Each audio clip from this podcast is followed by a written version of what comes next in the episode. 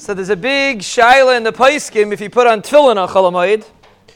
And Lamaisa, the Gaon says the reason why you shouldn't put on tefillin, based on a Zohar, is because the reason why we don't wear tefillin on Shabbos and Yom Tov is because Shabbos and Yom Tov are in ois, and tefillin is in ois, and you don't need the ois of tefillin when you have the ois of Shabbos and Yom Tov.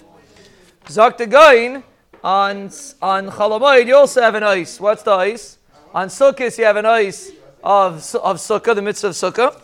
And on Pesach, you have an of the mitzvah of Matzah. The Gaon's Shita is the famous Shita of the Gaon that there's a mitzvah to eat Matzah whole Pesach. So Mela, you have an ois, and therefore you don't eat tefillin. And that's something to think about. You know, people get so caught up in running all over everywhere on Chol Hamoed.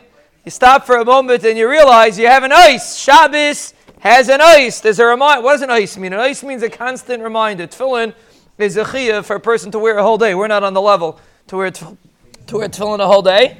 But uh, be'etzem, it's a mitzvah a person to wear tefillin a whole day. It's an ois. A person needs the ois. When a person realizes that on Chol Hamoed Pesach, when you eat matzah, it's an ois.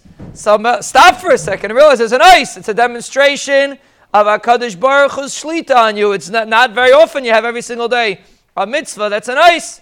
That's the guy says. A person has to appreciate the ois of matzah that we have on Chol Hamoed, whether you're a tefillin or not, the ois is still there. And, and a person should realize that there's an ois in the matzah, there's an ois in the concept of emuna, there's an ois in the concept of avdus, there's an ois in the concept of the foundations of Yizchiras Yitzias Mitzrayim.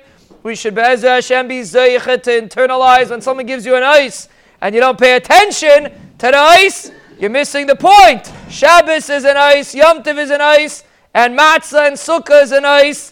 We should Be'ezah Hashem be zeichet to utilize the kayach of the ois. And Be'ezah Hashem, the Ribbono Shel Olam will bench us with brachas, atzlachas, yeshuas, refuas, nachamais, gulais, parnosais, nisim, schuyas, mechilas, ava, kalkolas, his chadshas, his skarvas, tshuva, kapara, iris, his raimus, tztakas, shmiras, lavas, mitis lavas, simcha, Zrizos, Anachamos, Zrizos, Lano, Lachal de Galeno, Lachal Mishpachteno, Lachal Yisrael, Amen. Amen.